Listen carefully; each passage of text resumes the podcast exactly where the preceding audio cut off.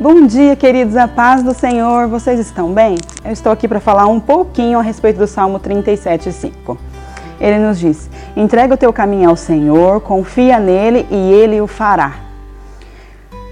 Ele está dizendo para nós entregarmos o nosso caminho e confiar. Quando nós aceitamos a Jesus, a nossa próxima fase, a nossa próxima etapa é confiar no Senhor para que nós não andemos preocupados, não andemos ansiosos, porque a sua palavra diz que Ele vai fazer por nós.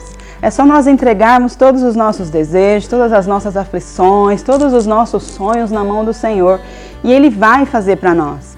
Nós não precisamos ficar sempre lembrando ao Senhor do que Ele precisa fazer. Nós não precisamos estar preocupados, estar querendo acelerar o tempo de Deus, porque Ele tem o tempo dEle. Ele sabe o que nós precisamos, Ele sabe como deve fazer. Que nós possamos confiar cada vez mais no Senhor e descansar, porque Ele vai fazer além daquilo que nós pedimos. Ele quer nos surpreender. Ele quer dar para nós tudo aquilo que nós desejamos e ainda melhor, queridos.